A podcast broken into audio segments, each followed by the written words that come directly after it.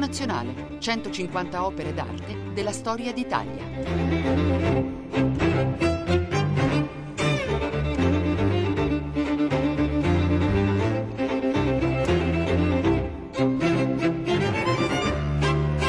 Buongiorno da Luca Scarlini dal Museo Nazionale di Radio tre. Quest'oggi si inaugura nel museo una nuova sala dedicata alla via del successo, fortuna, disgrazia e alterne vicende di uomini ed opere, raccontando quindi di questioni legate a opere d'arte che si sono trovate in un momento particolare della storia o che l'hanno rappresentata in tutta la sua complessità. Ci giunge dalla Pinacoteca Nazionale di Palazzo Mansi a Lucca un lavoro molto noto, un capolavoro senz'altro riconosciuto da tempo immemorabile, di Pontormo. Si tratta del ritratto di gentiluomo e lo porta in questa nuova sala della Via del Successo Philippe Costamagna, direttore del Palais Fesch, ossia il Musée des Beaux-Arts di Ajaccio, in Corsica.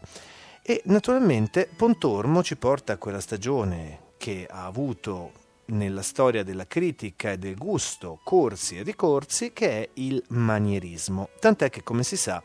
in italiano manierismo ha avuto anche ed ha ancora tutt'oggi nel parlato il senso di qualcosa che indugia troppo nel rifare una maniera precedente. Vi è quindi una connotazione negativa per alcuni, ma è ovvio che dall'Ottocento in poi vi è stato anche chi ha saputo cogliere in questa arte della maniera nuova la grandezza assoluta di una necessità di ripensare i meccanismi, la modalità lavorativa dell'arte, che ha influenzato non poco svariati snodi del Novecento. Naturalmente il ritratto di gentiluomo ha a che vedere, come ci racconta Philippe Costamagna, con un momento molto drammatico, ossia il millecinquecentotrenta, in cui Firenze è assediata dalle truppe di Carlo V e naturalmente con la chiara sensazione da parte di tutti, dopo il sacco di Roma avvenuto pochi anni prima da parte degli anzicanecchi scatenati, che il Rinascimento sia terminato. Quella stagione aurea è conclusa e si va verso una nuova sensibilità, verso un nuovo sentire.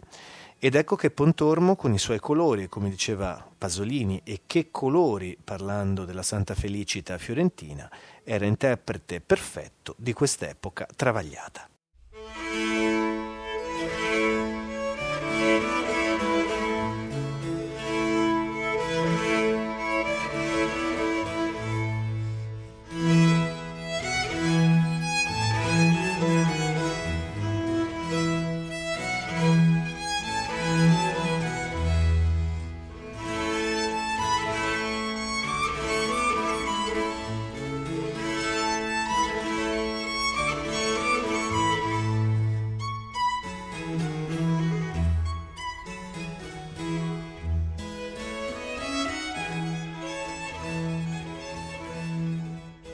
Jacopo Carucci, detto il Pontormo, ritratto di Giovinetto, millecinquecentoventicinque millecinquecentotrenta, olio su tavola, ottantacinque per sessantuno centimetri, Lucca, Museo Nazionale di Palazzo Mansi.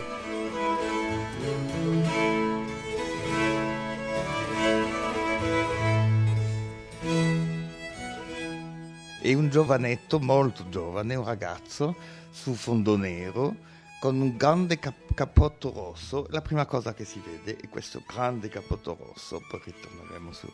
su questa ampianza, larghezza di questo ritratto, di un ragazzo con un vestito di nero, con una camicia bianca e un beret, un piccolo beretto nero messo su questi capelli, capelli in maniera rinascimentale che escono. Il ragazzo è veramente un ragazzo che doveva essere... avere sedici diciassette anni, diciotto, sembra vedere così. E poi ha la mano che mette su una pietra, su un piedestale. Mano bellissima.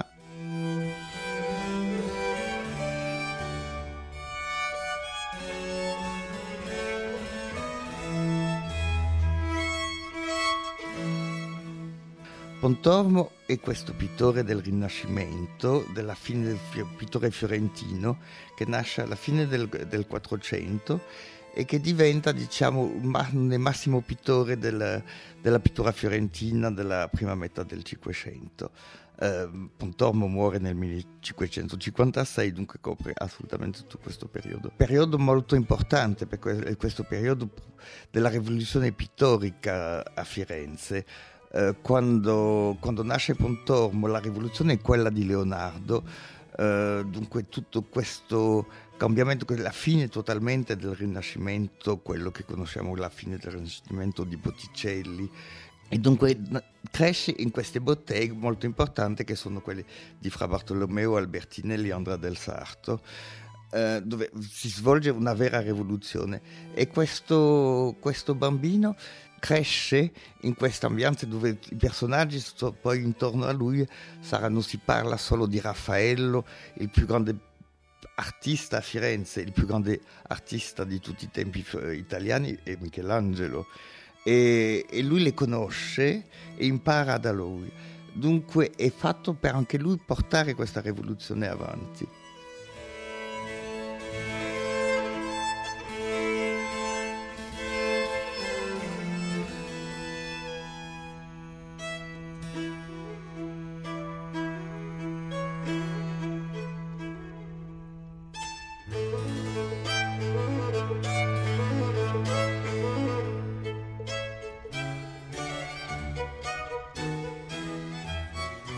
Arriva a questo momento dove l'artista è al suo maggiore capacità, che vuol dire alla fine dell'assedio di Firenze nel millecinquecentotrenta. Eh, non faccio tutta la storia di, di Firenze, della, ma il, l'assedio di Firenze è stato a questo momento dove tutta la popolazione, da giovani, tutte le tracce del, della società, dell'aristocrazia, i banchieri, il popolo, hanno difeso la loro libertà, perché la, c'era l'esercito di, di Carlo V, che era dopo il, il sacco di Roma, che veniva a Firenze per ridarlo, per prenderlo sotto il controllo del, dell'impero.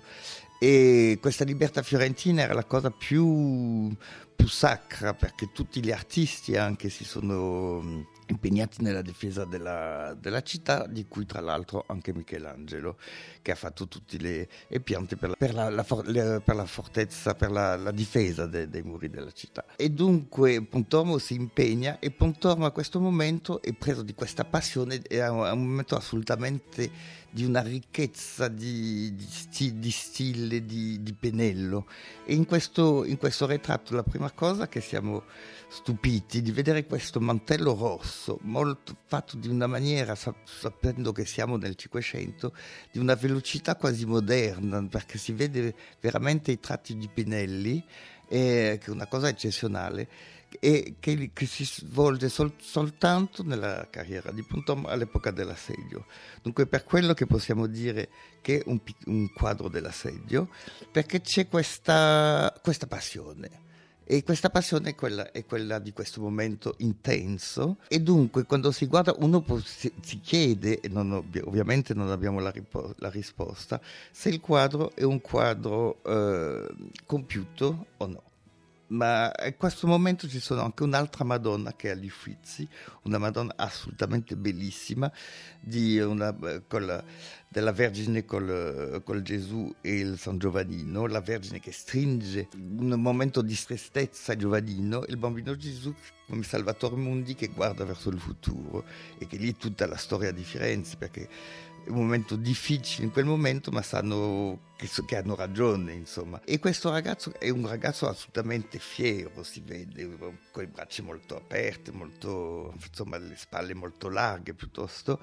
e è fiero di sé, forse una fiorentinità anche quella, ma la fiorentinità anche di cui si può parlare nasce proprio a questo momento lì. Di, questa, di questo senso, di, sempre in questa idea di difesa. Dunque, vedendo questo mantello rosso, uno si, è assolutamente affascinato. Ogni persona che rientra a Palazzo Mansi, quando rientra in queste sale di palazzo, dove i quadri sono messi come nei palazzi eh, nel seicento e settecento, l'unica cosa che vede è questo ritratto. Dunque, voglio dire, lo scopo di Pontormo era assolutamente arrivato, e probabilmente questo ragazzo, uno di questi ragazzi, che si chiamavano nel, all'epoca, che gli storici hanno chiamato lo, durante l'epoca dell'assedio, la Bella Gioventù. E, è veramente uno di questi ragazzi della Bella Gioventù. Da lì si può chiedere ma che, quale sarà, perché ovviamente tutta la popolazione si è impegnata in tutte le, le grandi famiglie conosciute.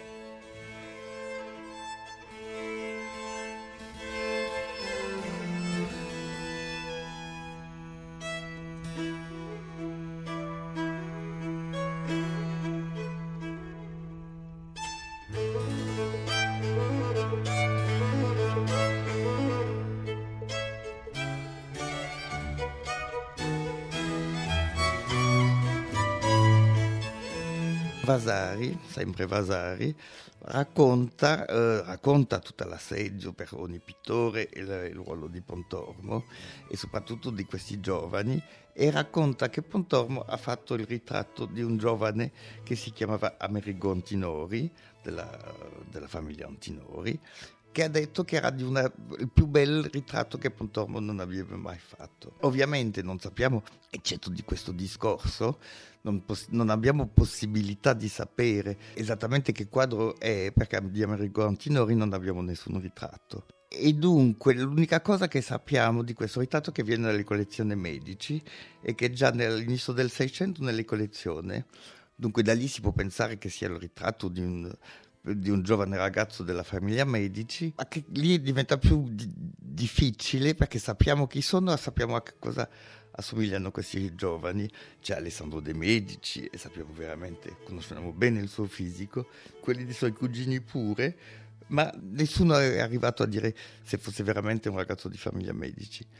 Invece di, del ritratto di Amerigo Antinori sappiamo che Alessandro trovato questo ritratto così bello che dopo che abbia confiscato alla famiglia Antinori il ritratto del ragazzo. Era facile perché dopo che ci fu la caduta di Firenze nel millecinquecentotrenta, Carlo V ha imposto su Firenze questo giovane ragazzo di famiglia Medici che è Alessandro De Medici. Vabbè, non veniamo sul regno su, di Alessandro che è stata una, una tragedia. E dunque Alessandro ha preso tutti i beni della famiglia dei Medici e soprattutto questo ritratto perché secondo Vasari lo trova di una grande bellezza.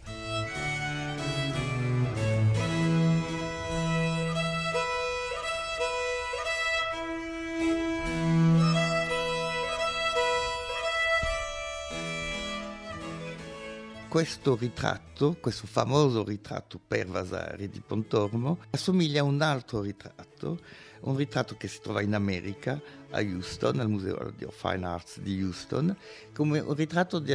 Sebastiano del Piombo che rappresenta Anton Francesco degli Albizi. Anton Francesco era anche un giovane ragazzo che aveva un ruolo diplomatico per i fuoriusciti fiorentini, che ha provato di difendere con la diplomazia la libertà di Firenze andando a trovare il re di Francia eccetera. E per ringraziare il ruolo di questo ragazzo, perché anche erano tutti giovani, Michelangelo gli aveva fatto fare il ritratto. Però Michelangelo non dipingeva dei ritratti, dunque ha preso il suo pennello romano, che era Sebastiano del Piombo, che gli ha fatto il ritratto, con un gesto della mano per fare capire che era un uomo diplomatico, perché poteva um, convincere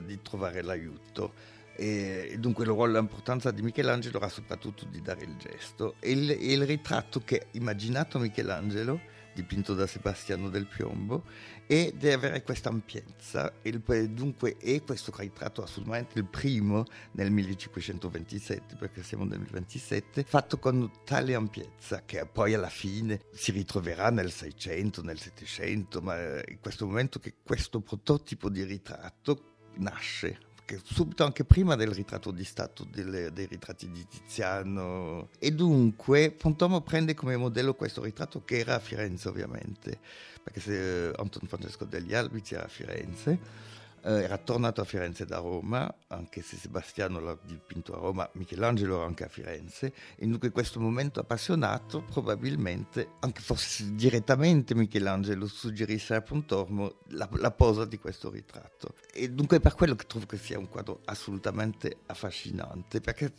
uno, quando lo guarda uno non capisce, è soprattutto preso di questa ampiezza, e alla fine quando lo capisce, capisce che c'è Michelangelo dietro.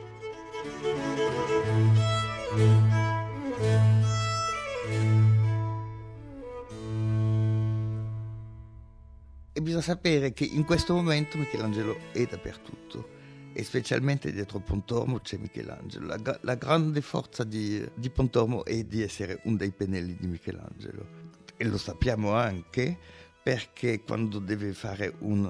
un quadro per un suo amico, sempre uno di questi difensori della, della Repubblica, Michelangelo chiede a Pontormo di essere il suo pennello, e questo per la Venere e l'amore che si trova oggi all'Accademia a Firenze. E dunque anche sempre sapendo che Michelangelo è un uomo che non utilizza il paesaggio in tutte le sue opere, o nelle sue opere dei suoi, uh, fatte dai suoi pennelli, diciamo, perché.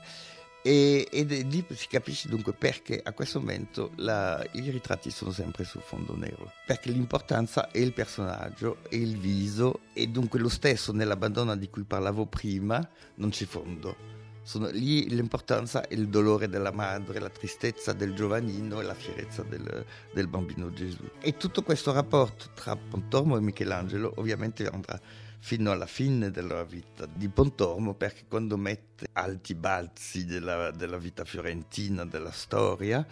eh, Pontormo dipinge per i Medici e dipinge il cuore della loro chiesa di San Lorenzo a Firenze, e fa un grande ciclo, c'è una grande quantità di corpi nudi, e, Michela, e Pontormo fa la risposta, diciamo, fiorentina, la do- ordinata da Cosimo De Medici, del Giudizio Universale di Michelangelo a Roma. Vuol dire il rapporto tra gli artisti all'epoca era molto vicino, non si può dire forse lo conosce, non lo conosce, tutti lavoravano insieme, e dunque purtroppo quest'opera è distrutta.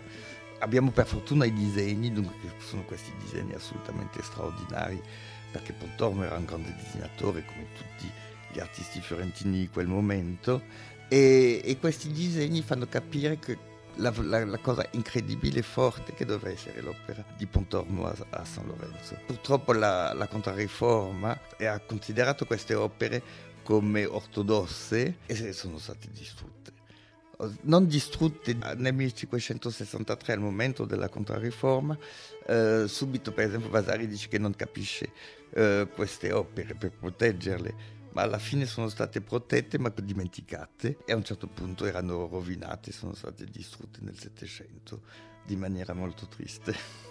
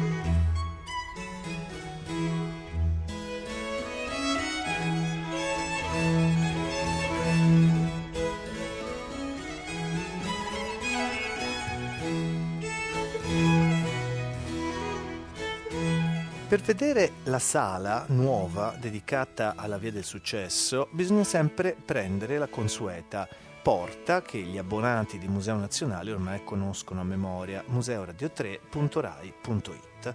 e qui si trova l'opera in primo luogo, nonché anche suggestioni bibliografiche e possibilità di approfondimento. Nel racconto della fisionomia di Pontormo gioca un ruolo fondamentale il suo diario, il famoso Libro Mio, titolo che viene dato in assonanza a quello di altri lavori diaristici dello stesso periodo, su cui negli ultimi decenni ha lavorato in modo continuativo Salvatore Silvano Nigro, che qualche anno fa ha pubblicato nel duemilatredici da Bompiani un libro intitolato L'orologio di Pontormo, invenzione di un pittore manierista, che riassume i suoi studi intorno a questo testo. Testo che peraltro ha anche una sua specificità nell'essere pieno di figure, disegni, fantasime, che hanno a che vedere con questa visione della vita estremamente travagliosa. Pontormo nel suo Libro Mio parla ossessivamente della sua alimentazione, della dieta, di tutto quello che riesce a procurarsi per potersi sostentare, delle sue relazioni complicatissime con gli altri artisti, con gli amici. Pontormo ama nascondersi. Vi è, come racconta Salvatore Silvano Nigro, tutta una retorica del TikTok, per cui le persone bussano alla porta e poi Pontormo si nega, anche se tutti sanno che lì dentro si cela il pittore. Ma d'altra parte Pontormo aveva già, come ci racconta Vasari, una sua stanza da letto che ben spiegava la sua relazione con il mondo. Aveva nella sua camera da letto una scala che, quando si coricava, ritirava su perché non voleva che nessuno potesse avere a che vedere con lui se lui non voleva.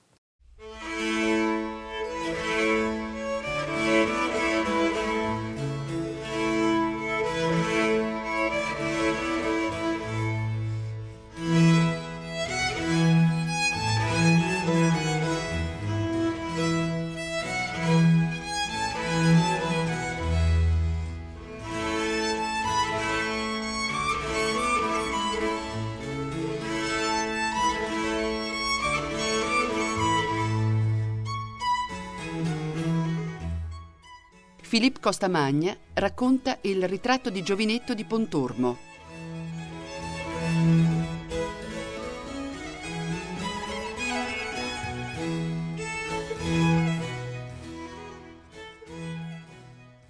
Questo ritratto di Luca è anche molto importante per conoscere è un, un momento tragico nell'evoluzione di Pontormo e l'evoluzione della sua ritrattistica. È il momento più forte, ma Pontormo è uno dei grandi ritrattisti del, del Cinquecento, e a Firenze la ritrattistica era molto molto importante, si capisce partendo da, da Leonardo,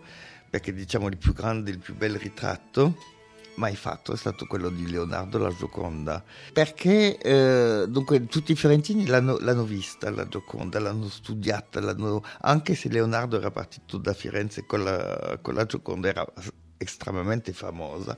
anche Vasari la, la descrive, e perché nella storia del ritratto eh, durante tutto il Quattrocento ovviamente hanno provato di dare la più grande somiglianza possibile ai modelli, ma eh, c'era un paragone tra pittura e letteratura sul quale eh, Petrarca diceva, che nasce una cosa petrarchesca, che dice che Petrarca dice che la, la pittura non può fare mai come la, la letteratura per dare la, il senso della bellezza, perché chiede a, a Simone Martini di fare un disegno di, di Laura, un ritratto di Laura, la, la sua famosa amata, e ovviamente Petrarca poi lo commenta e dice non, non gli dai la vita, e dunque Leon, Leonardo fa una risposta a Petrarca e, fa, e per dare la vita al suo modello la fa sorridere, e dunque per quello che la Gioconda è questo ritratto così famoso in tutto il mondo, ma i giovani pittori fiorentini ne avevano coscienza, che fosse o Andrea del Sarto o quelli di Ajaccio, o i suoi allievi Rosso, Pontormo, e dunque e soprattutto anche Raffaello, che diventa il più grande ritrattista del momento, anche se lui parte a Roma, creano questo senso di, di questa vita, e dunque i ritratti di Pontormo hanno questa sempre de, prova di dare questo senso della vita, della profondità, finché arrivare a, a questo ritratto del, di questo giovane antimediceo. È strano di, di constatare che lui è un antimediceo, perché eh, il, che Pontormo è stato il migliore quando fa un ritratto di un antimediceo, allora che tu, durante tutta la sua carriera ha dipinto per i medici. La storia di Firenze a quel momento è, è ricca in eventi. I medici escono, arrivano, ritornano, sono cacciati, poi ci sono diversi rami. Ma quando, insomma, prima della, della cacciata dei medici, all'inizio degli anni venti, Pontormo aveva anche lavorato, ha fatto il più bel decoro, che la, i più belli affreschi, che sono quelli della villa di Poggio a Caiano, vicino a Firenze, dove ha fatto per Leone X, il Papa, che aveva fatto per la famiglia, trasformare questa villa come posto, posto di, di, di soggiorno, di riposo. Uh, aveva dipinto questi affreschi, di, tra cui Pontormo ha fatto Vertume e Pomone, questo grande affresco famosissimo che è una, un incanto alla natura, insomma. E, e questo affresco di Poggio a Caiano, dunque, è il momento dove Pontormo è il più na- naturalista. Pontormo ha avuto una carriera molto, con delle fasi molto diverse, e che lo fa anche la ricchezza di questo artista. Comincia dunque come allievo di Andrea del Sarto e fa dei quadri tipicamente fiorentini, diciamo, del primo Cinquecento, ispirati da Raffaello, da Andrea del Sarto, delle Madonne, possono considerare come, direi in francese, sage, che vuol dire calme. E poi, legato alla storia, poi comincia, conosce anche, frequenta e sta vicino a Rosso Fiorentino, che diciamo che lui è un po' più illuminato, un po' più pazzo, e anche lui il suo stile ha un'evoluzione verso una certa stranezza, poi una stranezza comunque controllata, molto controllata, perché rimane fiorentino e controllata dal fatto che è legata anche all'evoluzione stessa di, di Michelangelo. E dunque arrivano tutti questi artisti insieme a creare uno stile che purtroppo che hanno, che hanno chiamato nell'Ottocento stile manierista, prendendo la parola di, di Vasari, de, parlando che Vasari ovviamente difende queste, questo stile che, eh, che Vasari chiama la maniera moderna. E lì, poi nell'Ottocento, che l'Ottocento ha odiato questa pittura, pittura, pittura troppo strana, troppo colorata, l'hanno chiamato di manierista per, insomma, per criticarla, e dunque per quello che non amo utilizzare il nome di, di manierismo, anche se per tutti il manierismo è un grande momento dell'arte, dell'arte italiana.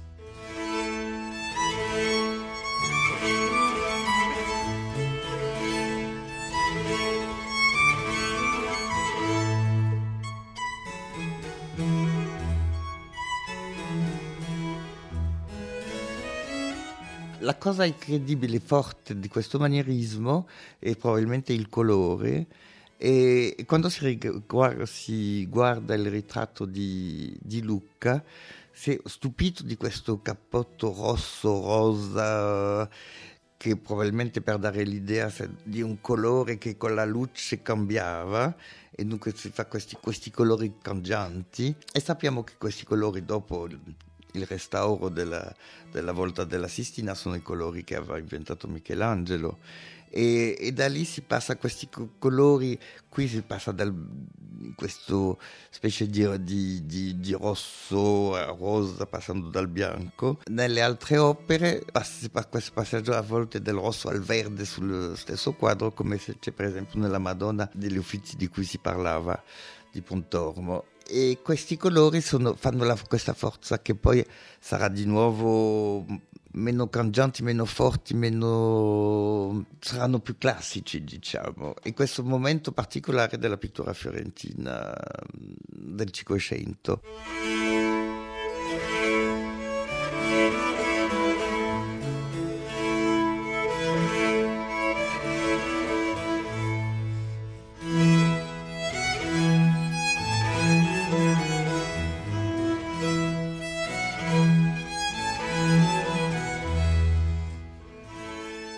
Nella sala della Via del Successo arriva anche la opera che ci viene mandata da Eygers, l'Associazione Italiana degli Appassionati di Instagram, e in questo caso un colloquio eh, non immediatamente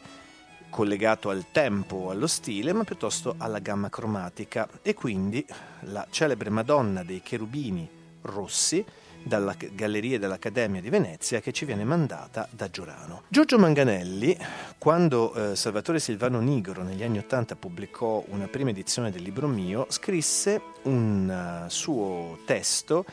eh, che um, uscì in primo luogo su un giornale e che poi pubblicò dentro una sua raccolta di opere. E qui dentro Manganelli insiste specialmente proprio sul Libro Mio e sulla visione di Pontormo, quella stessa che ci viene evocata nel racconto del ritratto, che porta ai celebri affreschi di San Lorenzo che i Medici vollero a celebrazione di un momento speciale della loro storia e che ebbero relazioni, reazioni contrastate da parte di chi li vedeva fin dall'inizio e scomparvero poi nel Settecento. Ecco che... Dice così Manganelli: il Libro Mio non è il libro della confessione del Pontormo, al contrario è il libro del suo silenzio. Si potrebbe dire che è stato scritto seguendo ai margini del grande e terribile fragore che stava nel centro della sua testa inquieta e che era il fragore del giudizio universale, la fine del mondo, quel mondo di piova ed escrementi che solo le piaghe di Cristo potevano salvare. Colui che gli aveva fatto affidare il lavoro di San Lorenzo era un ecclesiastico presso i Medici e aveva nella sua biblioteca un manoscritto del Beneficio di Cristo, testo classico del clandestino protestantesimo italiano. Il Libro Mio è scritto dal punto di vista del mondo ed è un testo della perdizione di esistere. Con quieto orrore, il Pontormo percorre la periferia degli inferi, nel buio che deve precedere la luce abbagliante. E di questa visione anche eretica che di Pontormo molti studiosi hanno dato, Manganelli sintetizza così in poche righe il destino di quest'artista straordinario.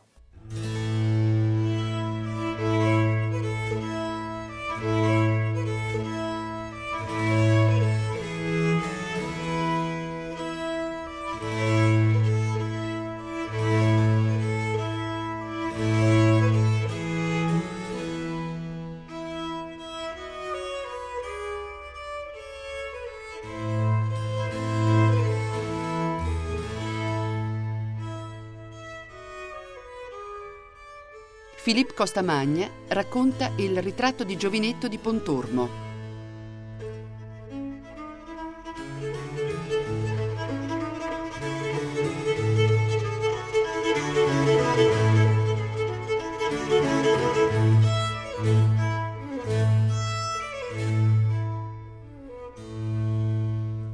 Sempre guardando questo capotto rosso, questi passaggi di colori, uno guarda meglio, si chiede veramente se il quadro è compiuto o no, perché questi pennelli sono così veloci, così forti, che la, la domanda è anche logica. E infatti sono, quando si guarda tutte queste opere che sono state fatte all'epoca del, dell'assedio, sono tutte così, dunque lì non si potrà mai sapere se sono incompiute, se sono proprio... E, e per tradurre un po' questa...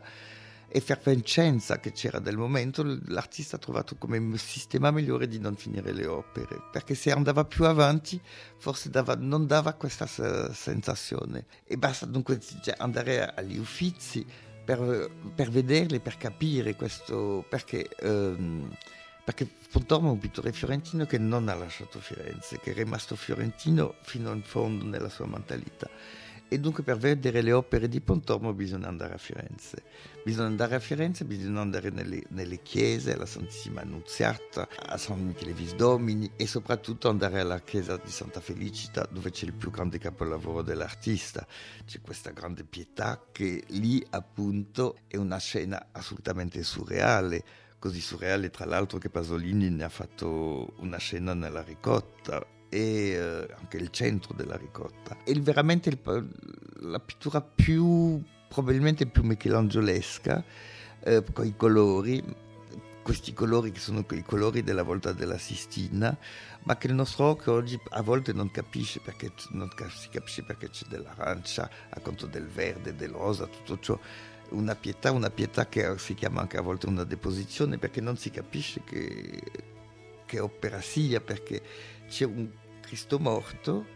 una, una Madonna svenuta, il Cristo non è sui ginocchi della Madonna, c'è una quantità di angeli che hanno troppe, troppi mani, perché quando si guarda non si capiscono tutte queste mani in centro, e infatti certi mani non appartengono a nessuno, e alla fine quando si rientra nell'opera si guarda bene, perché si deve andare nella cappella Santa Felicita, perché un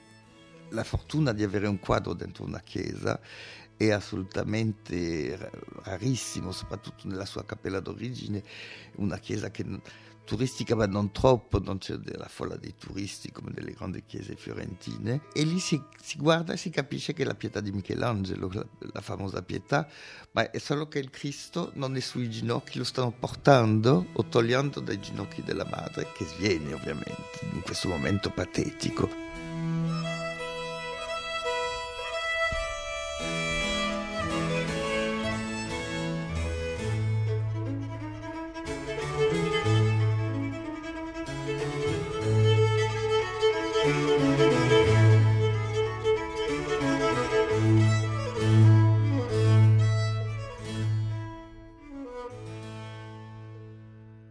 Dunque si parlava prima anche della villa di Poggio a Caiano, dove sono questi affreschi, ma tutte le opere sono tra il Palazzo Pitti, la, la Galleria Palatina e la Galleria degli Uffizi, e si arriva a fare tutto un percorso attraverso questa carriera di Pontormo e attraverso quest, quest'arte fiorentina del Cinquecento, che probabilmente è una delle più forti, secondo me.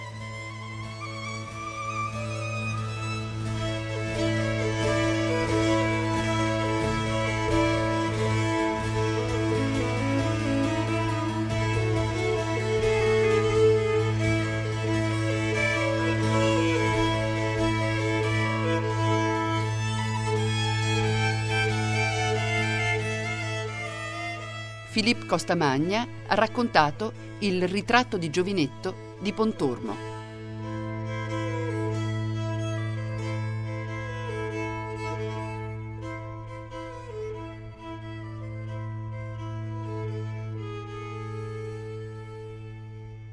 Il ritratto di gentiluomo di Pontormo, che è giunto nella sala della Via del Successo, della Fortuna, della Disgrazia e delle alterne vicende di uomini d'opere, ha molto anche a che vedere con la leggenda della melanconia di Pontormo, quella stessa che nel libro mio è ampiamente raccontata nel suo rifiutare le attenzioni degli amici, nel suo racchiudersi ossessivamente nel conteggio del cibo ingerito. Mario Luzi nel millenovecentonovantacinque dedicò un suo testo teatrale interpretato da Sandro Lombardi a Pontormo, Le felicità turbate, e così recita il monologo principale di Pontormo. Vorrebbero dunque che io fossi come loro, e invece no, non mi riesce e neanche lo voglio. Il Bronzino, buon figliolo, qualche volta mi riporta i discorsi di rado per non farmi stizzire, perché è riguardoso e mi vuol bene, ma di quando in quando ci ritorna su quelle dicerie che io mi perdo in mille stranezze e bizzarrie e che trascuro il mio lavoro. Stupidi, che stranezze e che bizzarrie, non perdo il filo io, ma sono loro che non lo vedono, il loro di filo, neanche più. Sono accecati dalla loro professione, alcuni, e resi ottusi altri dal guadagno. A me piace la festa talora, vi sono trascinato, mi ubriaco un po', ma poi mi viene la melanconia. E la melanconia e la sospensione di questo ritratto di gentiluomo ci porta anche a parlare, per concludere, del Museo Nazionale di Palazzo Mansi a Lucca,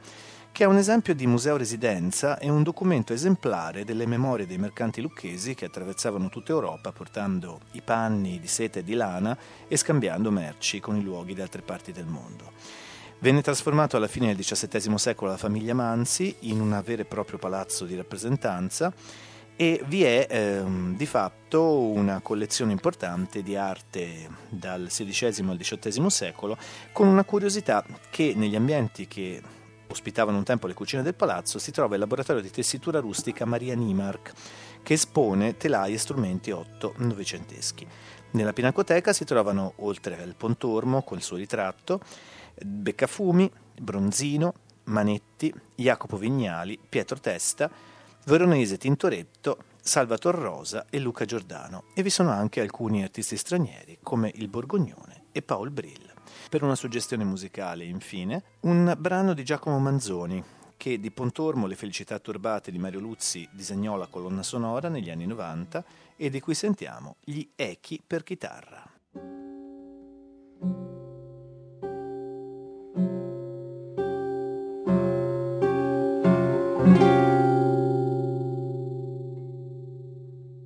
Museo Nazionale, centocinquanta opere d'arte della storia d'Italia. Regia di Valerio Giannetti,